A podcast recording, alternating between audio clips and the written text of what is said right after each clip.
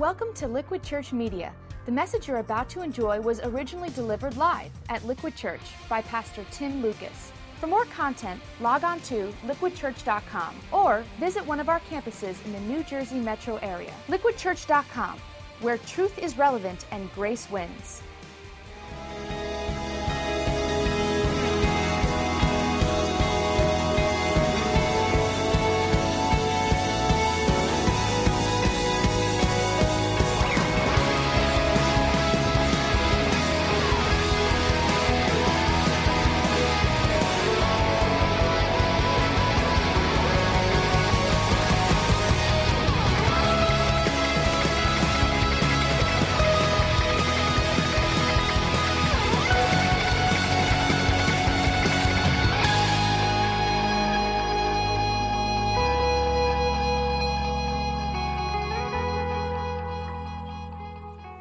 We doing, Liquid Church? Good to see you guys. Special shout out to those of you in New Brunswick or Nutley watching on the big screen. Glad you're here. I also need to give a special welcome today. I need to say, bienvenidos a la iglesia, mis hermanos. To our Spanish listeners, we're beginning translation and Espanol, and we are glad you are here. Muy excitado. I'm, that meant very excited. That probably doesn't mean it like that. But uh, you'll enjoy my Spanglish as we go along. Uh, glad you're here because um, this is kind of neat. We're, we're, we're starting today what I hope is going to be kind of a groundbreaking series for our church. We are calling touch, and I want to begin this way. Everybody hold up your index finger to the sky. Everybody holding up your index finger. Okay, point up, fingers up. I want you to do something weird. I want you right now to reach out and touch your neighbor on the shoulder. One touch, your shoulder. Go reach out to. I know in New Jersey this could get you killed. Right? We're not trying to start a fight here. You're touching me. I get that. As mod, it's kind of weird. As moderns, we don't like to kind of invade people's personal space, but to touch, actually reaching out and put your hand on somebody, it's kind of core of what it means to be human.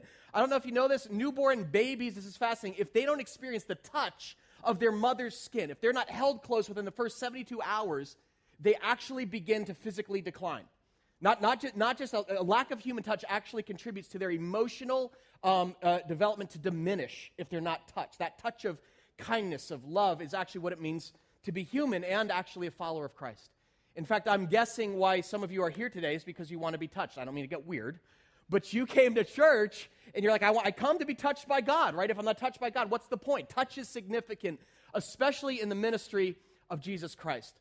Um, earlier this spring, I was rereading the Gospels, kind of with fresh lenses, just asking God to, you know, show me insights into the ministry style of Jesus. And I mean, here was a guy who claimed to be God, and people were drawn to him. They were, Jesus was magnetic, okay?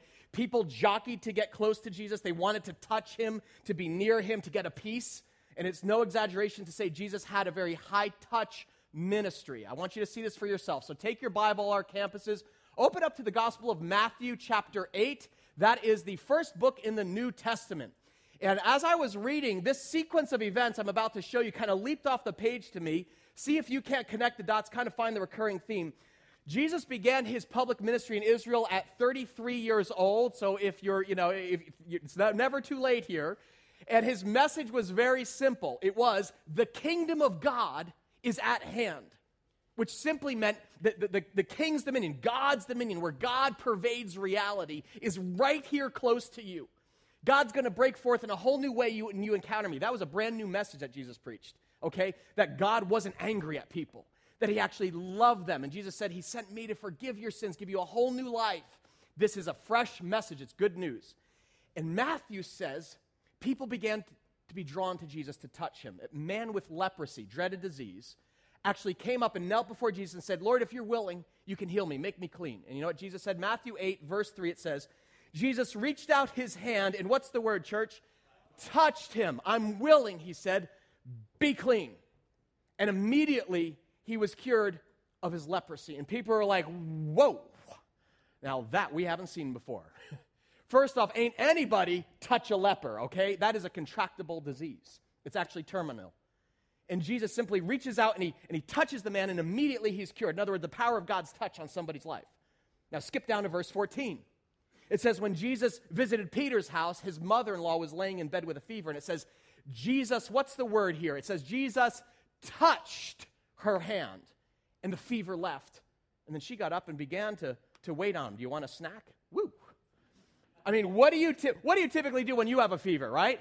Jesus like, so forget the Tylenol, forget the Advil. Jesus just touches, boop, her hand, and immediately the fever's gone. Not only that, but it says, when evening came, many who were demon possessed were brought to him, and he drove out the spirits with a word, and he healed all the sick. And it's like, whoa, something's going on here.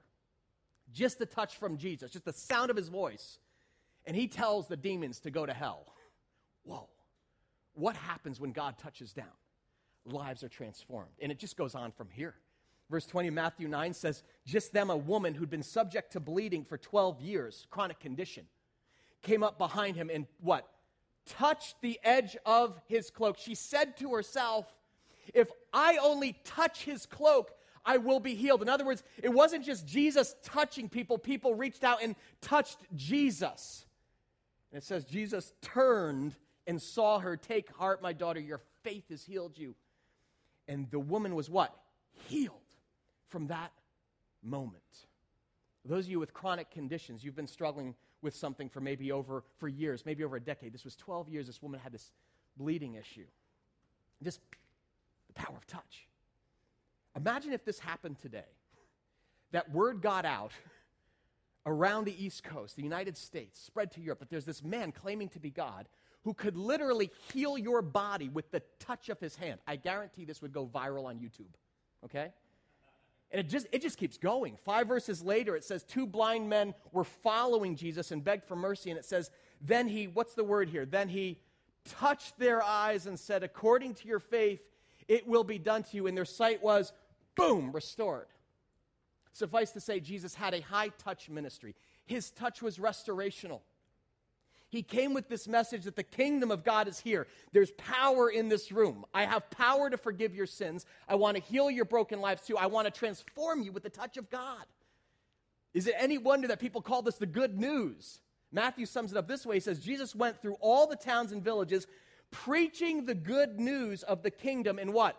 Healing every disease and sickness, preaching and healing the word, then the works. Jesus both proclaimed the gospel, there's a new reality, and then he demonstrated it.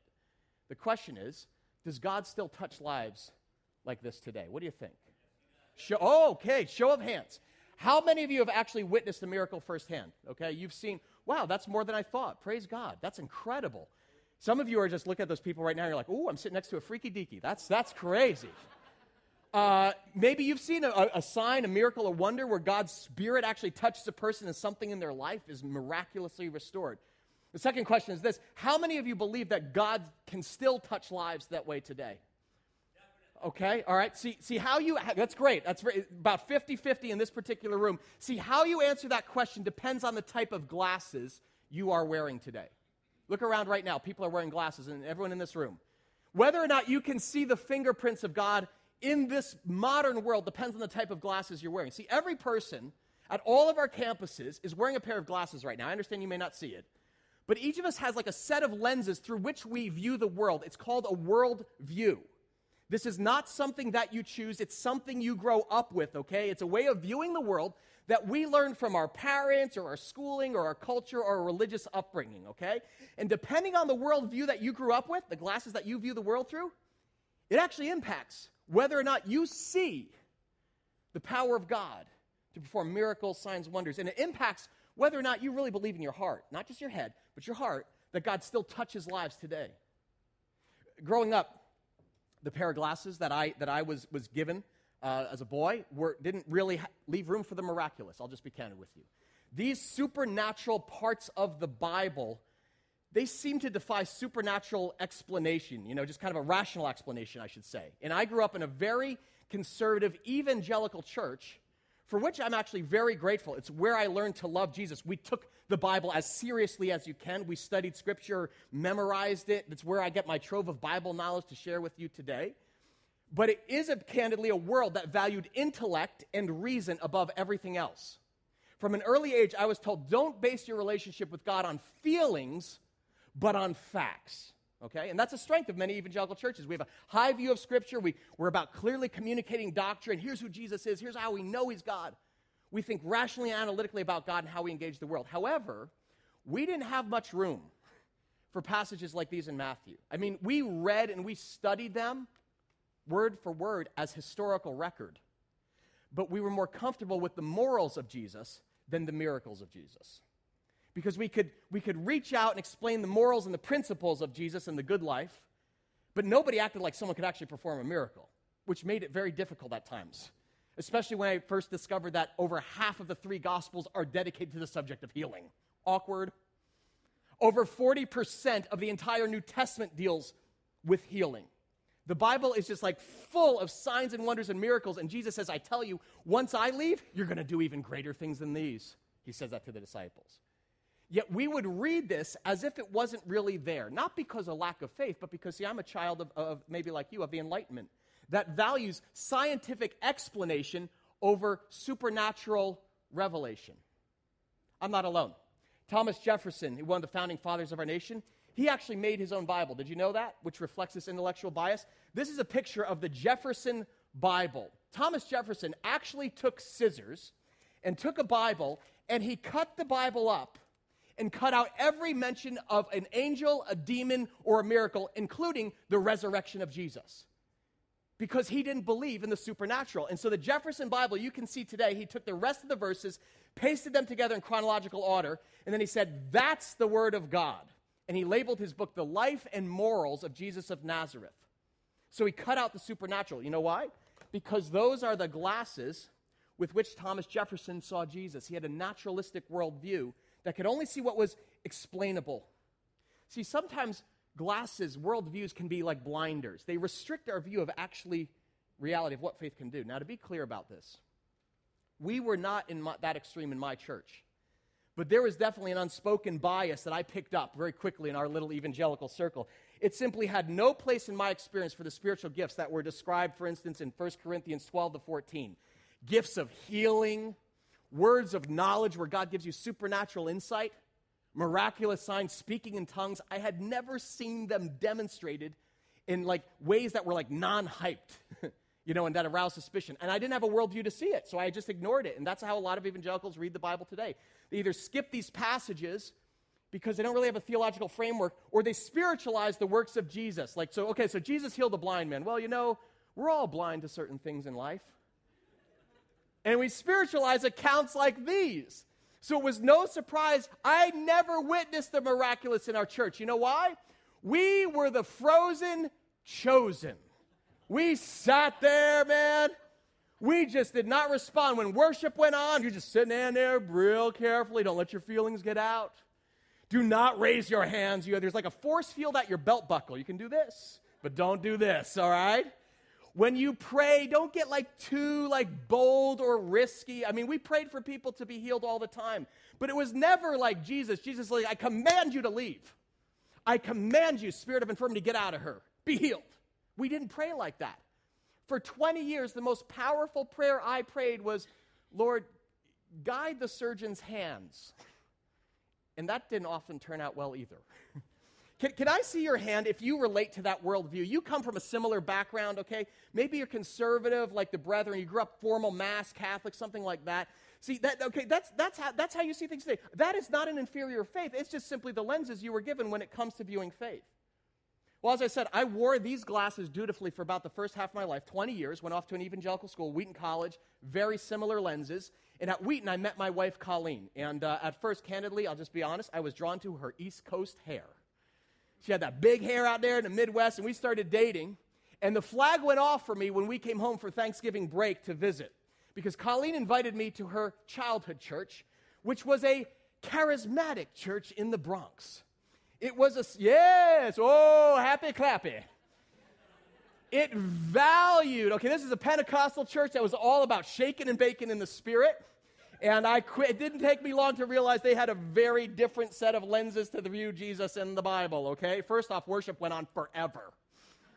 Uh, the guy, I will never forget this because we sat there and the guy, you know, he's playing his guitar and he's pulling out like, you know, like his overheads and putting them on an overhead projector. And he started with one and he's like, no, no, no, that's not right, Spirit. And he puts another one on. And I lean over to Colleen, I'm like, I think he's winging it. And she's like, oh, yeah, this is, and it just goes on. And then I open the bulletin. There's no order of worship. Okay, there's no notes for the sermon. I'm like, whoa! And then right as the pastor gets up to speak, someone in the very back of the room starts talking like David Lee Roth, humla zibala bibala bop. what the? So, what? And I remember looking at Colleen and she's like, oh, that's perfectly normal. He's speaking in tongues. And I'm like, what is happening here? And people got up and they moved about the cabin, which was very unnerving. Okay? Because evangelicals are called the frozen chosen for a reason. Emotion, ah! We like intellect and predictability. And charismatics are all about emotion and spontaneity and who knows what else, okay? There was no time limit on the service at the end of like it was like, you know, a half dozen people received Christ. And the pastor goes, Everyone sit tight for about 30 minutes. We're gonna have a baptism service right now. And I'm like, what the? I feel the Spirit saying, Let's go to lunch, okay? I am hungry. Show of hands, how many of you can relate to this, all right? That worldview, you come from that background, you're familiar with it, okay? Some of you are like, what did I just walk into, all right? I was very cynical and suspicious of all that because I was raised to be taught that emotional expression in church can sometimes be like the spiritual hype and it be manipulative. So if we were the, the frozen chosen, they were the happy clappy, hallelujah, woo, can you feel the spirit of this? Yet I couldn't deny something that my wife and her mother had experienced a miraculous transformation at that church. I couldn't deny it. Colleen's mother gave birth to her at age 18. They'd gotten into uh, drugs, a lot of bad stuff at that time. And uh, enter this church, which preached the gospel that God can forgive your sins in a moment, give you a fresh start, but watch this, can fill you with his spirit and give you power to live an entirely new life. And I, she, I couldn't deny it. My wife not only had received Christ, she'd been filled with the Holy Spirit. It's one of the reasons, candidly, this is the only reason that my wife is, is normal. Because that little crazy storefront charismatic church in the Bronx that believed, that believed that God still had the power to reach out and touch a life. And I am indebted to that church to this day for my wife. It's truly a miracle. And it was the first time that I entertained this thought like, what if, what if this stuff is real? What if what Jesus did and how he ministered in power really was the model for how we're supposed to minister today? And it created this tension in me. Maybe you feel it right now, yeah? See, right now in this room, all of our campuses, there are two types of people right now squirming. Some of you right now, there, there's a group of people thinking, oh no, whoa, whoa, whoa. Are we going to get all weird and wacky, okay? This is exactly what I didn't want. I didn't sign up for Looney Land. Uh, this, is, this is where Liquid jumps the shark. I'm not coming back next week to this. Or, okay, someone else is sitting here thinking, it's about time. We got to create room for the Spirit to shake and bake and rattle and roll. And you are pumped, okay, because you're like, now it's church. You are probably sitting next to that person in your row who at this moment is having the exact opposite reaction of you. And I love that. You know why? Because that's exactly where Jesus ministered smack dab in the middle of this tension. Just take off your glasses for a minute, okay? And go back 2,000 years. Take off your glasses. I want you to imagine, okay? Close your eyes, close your eyes. Everyone, close your eyes, close your eyes. It's not going to get weird, just close them for a minute, okay? Imagine you hear about this man named Jesus, that anyone who touches him is being healed, okay? And you're suspicious, okay? You've heard of faith healers before, but you're curious like everybody else. And so you go with your friends. We're going to go hear this guy talk. He's making an appearance in Galilee by the Decapolis. Eyes closed, okay? Mark 7 says, There some people brought to him a man who was deaf and could hardly talk. And they begged him to place his hand on the man. All right, now I need a volunteer. Okay, I need a volunteer. Who wants to come up on stage? Can I get a volunteer? Let's make this easy. Dave, come on up here a minute, okay, Dave? Again, let's just imagine, come on up here, Dave. Imagine you are in the crowd and there, there's this man who is deaf, okay, is brought before Jesus. And Jesus says, My son, I see you have a need for a haircut. I see.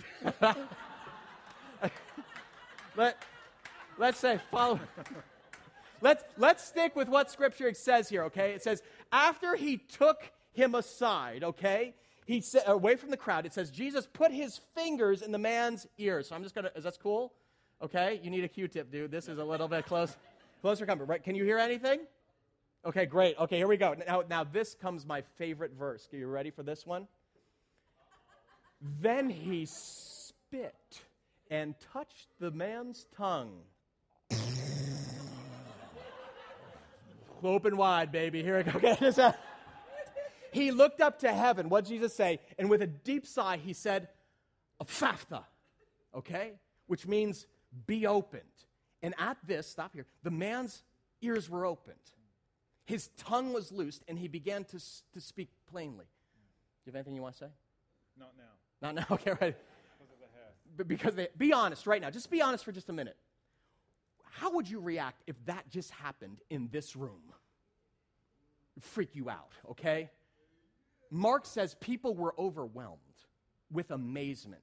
He said he, he even makes the deaf hear and, the mute speak. Would, here's my question to you, Sarah here, Dave. Would you be amazed? Would you be amazed, filled with joy, or suspicious and cynical? That stuff doesn't happen around here. I mean, could this still happen today? Can God simply touch someone born deaf and dumb and by the power of touch open their ears? I want to show you a video from YouTube that now has over 8 million hits. It is of a 29 year old girl who was born deaf. And eight weeks ago, she received a hearing implant. And this is going to catch you off guard. It is surprisingly emotional. But I want you to imagine this was your daughter, who's been deaf her entire life for 29 years. And suddenly she hears her own voice for the first time.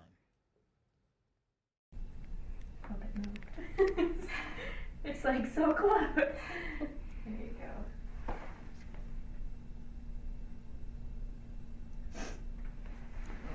We're not right over it.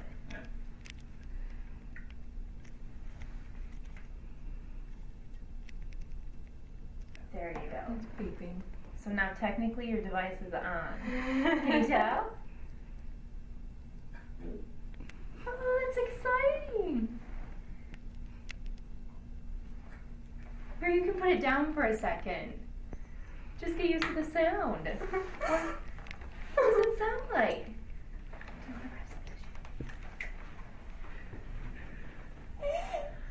Oh, mommy, you're myself cry.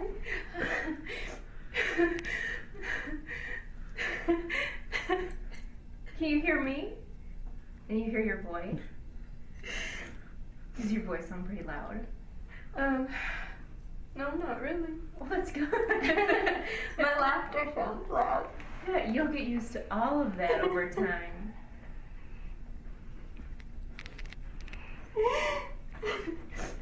Want to hear your husband say something?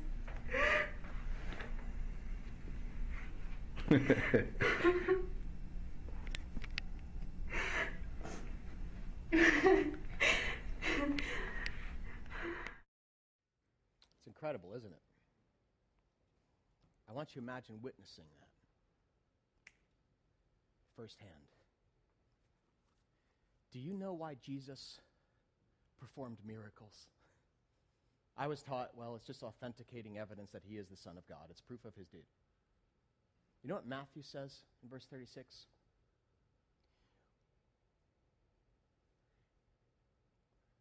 When he saw the crowds, he had compassion on them. Because they were harassed and helpless, like a sheep without a shepherd. That word compassion, the Greek word for that is splanchnizomai, which means you feel it in your guts. You see how someone's hurting and the needs that they have, and you're moved. You're moved in your, in your bowels. That's literally what it means. That's what biblical com- compassion is. Have you ever felt that way when you see somebody in need? Last night, my, um, my life group, we went out on the relief bus to, uh, to serve the homeless on the streets of Paterson. Just powerful, really, really cool. And we're out there on the streets of Paterson, the fourth ward, epic poverty.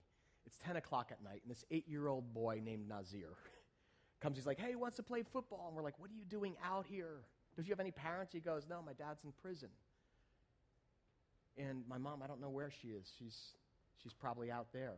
And we're like, What's out there means? You know, she's using. We realized that, you know, on drugs.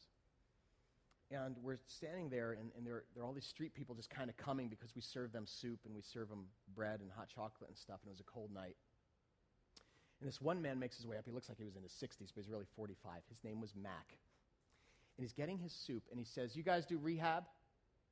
And I was like, "Y- y- uh, like yeah, because we help connect them with detox centers.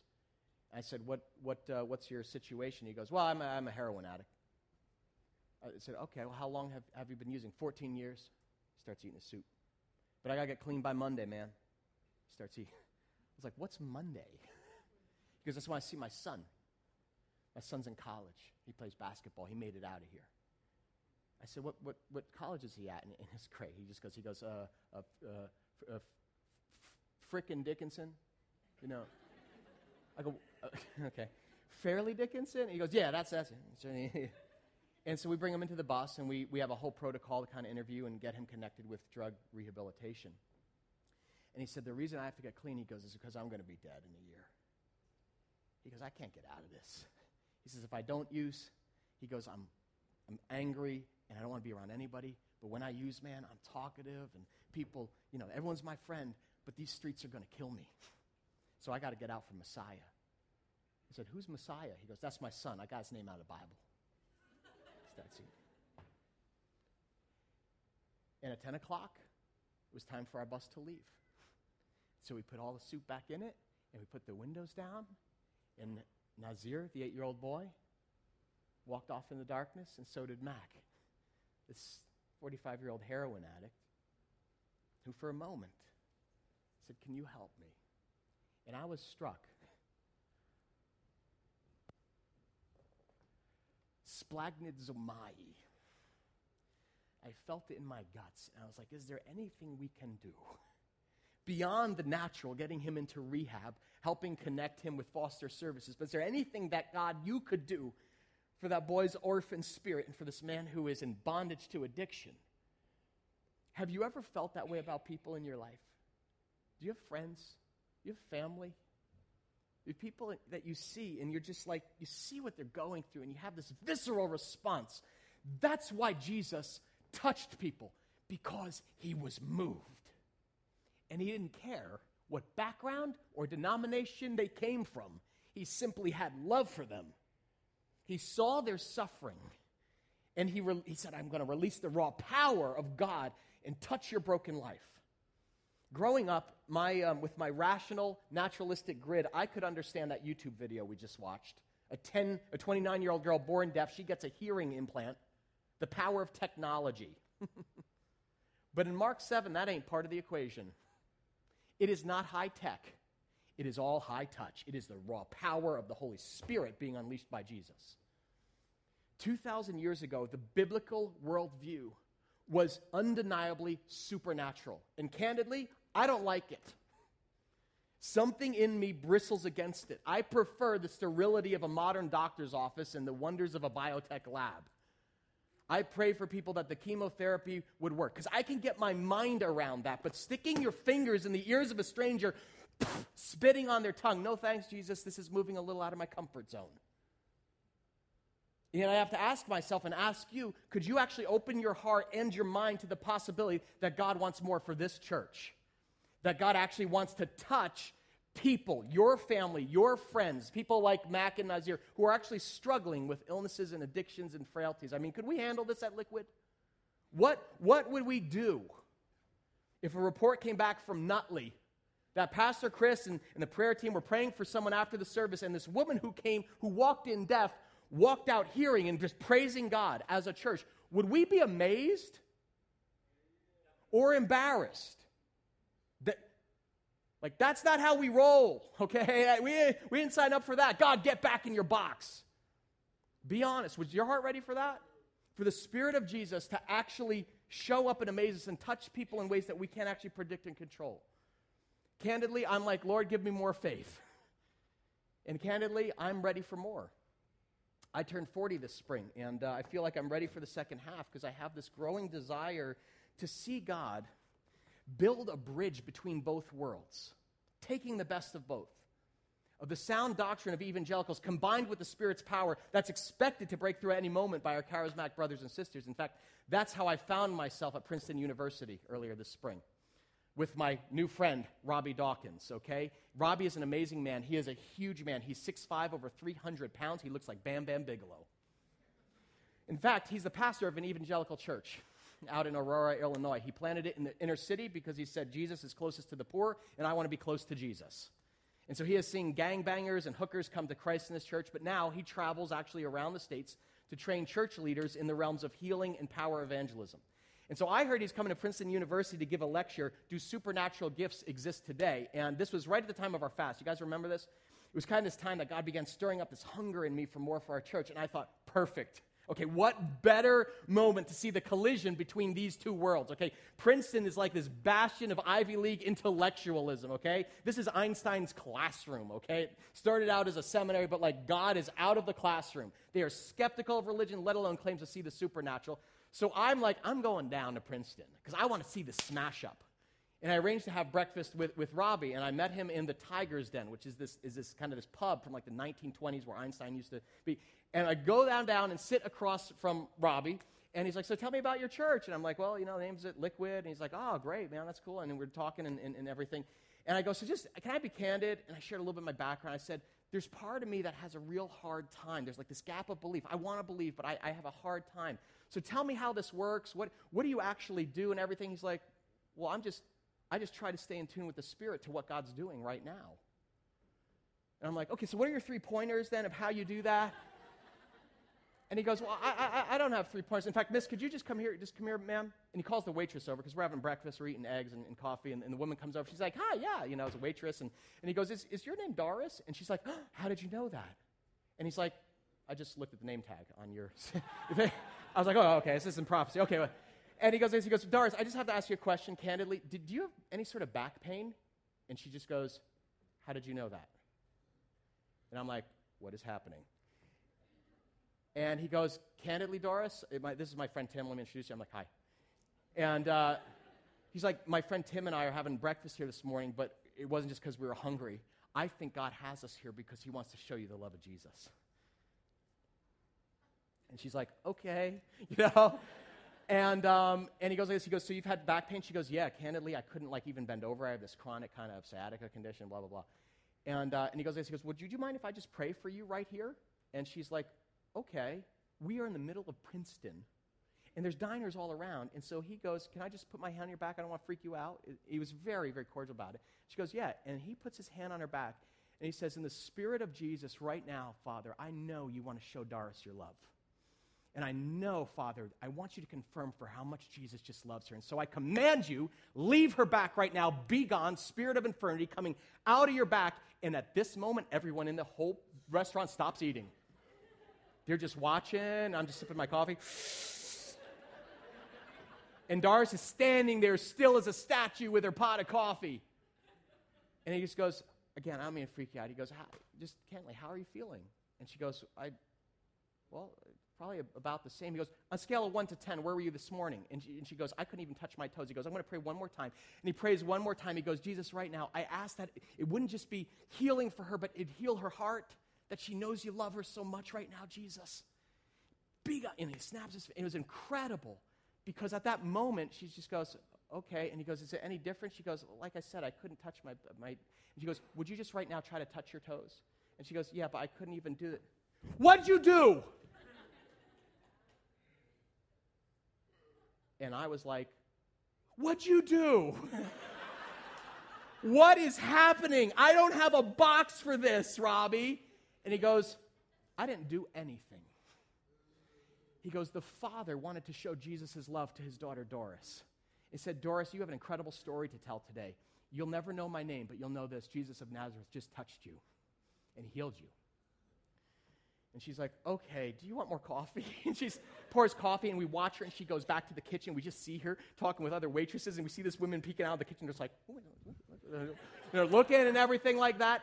And we spent the rest of the day walking around the Princeton campus with Robby, the gentle giant. And he prayed for all sorts of people. Some people, candidly, were resistant. Some were simply grateful that they were like, You'd care enough to actually pray for me? It's actually surprising. Unbelievers are so receptive to people praying for them more so than many believers are. and it was amazing. Here we are in the seat of intellectual unbelief, where it's all about wisdom and learning and knowledge, and this giant of a man with this humble heart begins literally, he's like, We're going to bring the kingdom right now. And I, I can be candid, I returned home shaking my head. I am still processing what I, I, I saw there. because traditionally there has been a dividing line between these two camps that have contradictory values. Is, is, is, ministry supposed to be about telling the good news or showing God's power? Growing up, this was presented as a binary choice. Which camp do you fall into? Because charismatics are all about the power of the Holy Spirit. That's where you get the name Pentecostal from. The Holy Spirit comes in power at Pentecost. Signs, miracles, wonders, speaking in tongues, diseases healed, demons are cast out. Charismatic people typically emphasize the demonstration of God's power. They want to demonstrate the kingdom. Whereas evangelicals, you can see it in the name, emphasize the evangel, the good news, the gospel.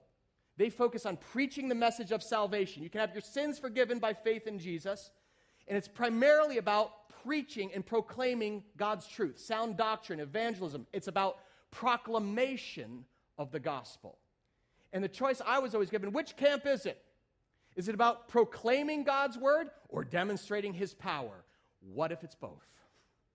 What if it's the best of both worlds? Again, look at the ministry of Jesus, which illustrates the genius of the and. I want you to see this. It says, Jesus went through all the towns and villages. Read this out loud, Liquid. Preaching the good news of the kingdom, proclamation, and what? Healing every disease and sickness. Notice for Jesus, it's not a matter of either or. You can either tell the good news or show God's power. He sent them out to preach the gospel and heal the sick. I want to demonstrate what the gospel can do to your life. Jesus did both. Why? Because he was both God and man, both spiritual and physical. He, there, in salvation, he offers is for both the spirit and the body. Any group or ministry candidly that emphasizes just the soul to the neglect of the body, or just the body to the neglect of the soul, is in danger of missing Jesus' full gospel.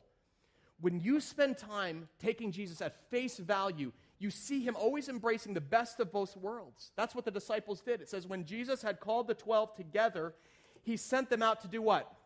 Preach the kingdom of God and heal the sick proclamation and demonstration. It's a theology of both word and works. The word illuminates the kingdom. This is what God is like. The work demonstrates, it illustrates its power. Throughout the Gospels, this was Jesus' MO, his modus operandi, time and time again. Look again, you've got chapter 9 of Matthew open. Famous passage, you're going to see these things differently now. This guy who's, who's paralyzed comes, his friends bring him before Jesus. He can't walk. And you know what Jesus says to him? They bring him for healing. And he says, Son, your sins are forgiven. And I'm imagining standing in this crowd being like, What's he talking about? The guy didn't ask for forgiveness, he wants his legs fixed. But Jesus goes to the heart. He says, You got to have spiritual healing with God before there can be physical restoration of your body. He had a holistic view of humanity. He said, I want to first give you spiritual healing. Your sins are forgiven. And you know what he said? Now get up and take your mat and walk. And it says, And the man got up, and he went home. And when the crowd saw this, they were filled with awe. And they praised God who had given such authority to men. You understand why Jesus caused a ruckus? You understand why demons parted and the religious church people were scandalized? The cripple dances down the street. He wasn't only forgiven by Jesus, he was touched by God's power. He proclaimed the kingdom and then he demonstrated it. It's show and tell. Do you remember this from kindergarten? You guys remember show and tell from kindergarten? Hello? Show, tell the truth. You need Christ to forgive your sins. Now, show its power, physical restoration, be healed. Which is greater? Show and tell. They're both miracles. Word and work go hand in hand in the gospel. They are not competitive. The word of Christ illuminates the kingdom, the work of Christ illustrates its power. That's the genius of Jesus. And I'm trying to tell you today that it's time for us to recover a holistic view of ministry. Jesus never asked his disciples, So, uh, which camp do you identify with? Which denominational background do you? Are you evangelical or charismatic or Catholic? His tent was wide enough for both. The only thing you had to do to enter was humbly admit that you don't have all the answers and take the posture of a learner and say, Jesus, give me fresh eyes to follow wherever you lead me. Now, I know right now some of you have alarms going off. okay, I just be honest. We got red flags going everywhere, and it just needs to be said. There are extremes on both of these sides. Uh, some of my charismatic brothers and sisters, candidly, they act like it is God's will for every single person on earth to be healed, and that could be hurtful. I have a friend who, um, his brother has a brain tumor and developmental problems, had that at birth. And um, his mom went to church and they prayed for his miraculous healing, that the brain tumor be gone. And when it didn't happen, they asked his mom, Why don't you have enough faith? She said, I, I, I have more faith than anybody. I want to believe that God can do this. Well, if you don't have enough faith, there must be hidden sin in your life. What's blocking God's power? Can you imagine how injurious that is that poor woman? She never went back to church again from that day. Never went back. Still loves Jesus. Never going back. Candidly, that is not what biblical healing is about, as you're going to see next week. Not everybody gets healed. Even Lazarus eventually died. We have to have a theology of pain, the cross, as well as a theology of power, the resurrection. I'm going to talk more about this next week.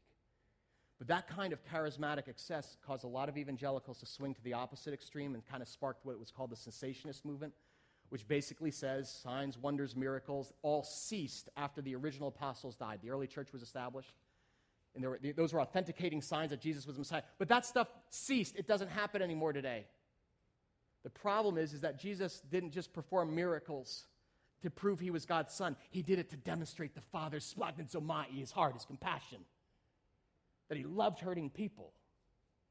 And my question is, candidly, coming from that background, when you die and stand before God, would you rather have him say you believe too much or too little? What would you rather have? Jesus says, You don't receive because you don't ask. Ask anything in my name of the Father. On Thursday, a friend, a brother in our congregation here at Liquid, emailed me this, and it was a medical document. It's, it's his CAT scan. He was diagnosed with prostate cancer eight months ago, and, uh, and we prayed for him, and he and his wife have been fasting and praying. And he said, Tim, as you can see, there's almost complete remission from this cancer. This is without any conventional treatment. Needless to say, my wife and I are overjoyed, and we can't help but think that we've been touched by the healing hand of God. Again, thank you, thank you for your prayers and this church. Without it, my life would be a journey of desperation. Eight months, they've been praying and fasting, and he says, God healed me. Okay? That's amazing. All right, that's amazing. My, my dad has cancer. That, that full healing, that hasn't come. I know God's going to eventually heal him because no more pain, no more sorrow. But when God breaks in, it's called a miracle because that stuff doesn't, doesn't happen all the time, and that He'd remiss my brother's cancer. And, and I read that, and I'm, some of you are like, well, you know, it's eight months. Maybe he changed diets and did some physical thing. What I'm saying, folks, is this as your pastor, as your lead pastor, I am not interested in our church going to either extreme. I don't want to see us on the fringes and get sidelined into these theological debates or swing wildly in one direction or the other. That's why I wanted to do this touch series this fall to help build a bridge between both worlds that we can actually walk across. That's that literally. Could we hold fast? Could we do this as a church? Could we hold fast to the truths of the gospel on one hand while opening our other hand to allow for diversity of practice in secondary things like healing prayer? I, I just, I wanted you to know this, that I'm sniffing around this stuff. I'm kind of like an information gathering mode. And God, candidly, He's like prying open my heart from like closed to open because I want more for you. I want more for us, for this church. And that's where I want to see our church travel this fall. Not to the far ends of the extremes, to the fringes, but actually walking across the bridge and embracing the best of both worlds. I want us to model Jesus' view of holistic ministry the genius of the end, where word and works go hand in hand. And if you worry about that leading to excess, you know what you do? You simply go back to God's word, which counsels this discernment. It says, Do not put out the Spirit's fire, and do not treat prophecies with contempt. Test what? Everything. Hold on to the good and avoid every kind of evil. In other words, Paul says, test everything. Keep the good, toss the rest of it. In modern terms, you know how we say this? Chew up the meat, spit out the bones. That's where we get that phrase from. I believe we have something to gain from both traditions, and I, for one, am excited to explore the best of both worlds over the next few weeks. Are you? For the rest of this fall, here's what we're going to do We're going to dive very deep into the miracles of Jesus. We're going to take them at face value. We're going to explore the kingdom of God and discuss what that means for us today. And most importantly, we're going to experiment. We're going to make this live. We're going to clear space at all of our worship services, at all of our campuses in the weeks to come to pray for people. If you have a need, you will be able to come forward, and we're going to be training lay leaders at each campus to actually pray for people because we believe that God still touches lives today. Amen? Amen? Today, I want to give you an invitation to join that fledgling team. Maybe you have a heart for prayer. Maybe the idea of actually coming alongside hurting people and ministering God's love and power to them, man, that, you're like, that, that is my heart. If that is you, I want you to come right up to this stage after I close in prayer. At all of our campuses, come right up to the front of the stage. Your campus pastor is going to be standing up here to receive you and tell you about next steps that we're going to take as a team. You just need a heart to serve and a desire to see God touch lives through you. No pressure, no hype. Just a heart like His. Sound good? We're going for the best of both worlds this fall, guys. And this is the beginning. Amen? Let's pray together. Father, I thank you right now. You're stretching me in this moment. I thank you, God, that Jesus, you are the senior pastor of this church. That's not just rhetoric. Father, we submit to your lordship everything, God. Lord, the miracle of your love, dying for us, for forgiving our sins and giving us salvation, and then setting your spirit inside of us so that we would live in the kingdom of God, a new reality on this earth. Father, we pray for heaven to come to earth. We want more of you. We're hungry for more of you, God, and I pray already in faith for the things that you're going to do through this church as we reach out to touch lives and sacrifice for those who are closest to your heart. Father, we do this all in the good, good, and powerful name of Jesus Christ, our Savior and Lord. And all God's people said together, Amen.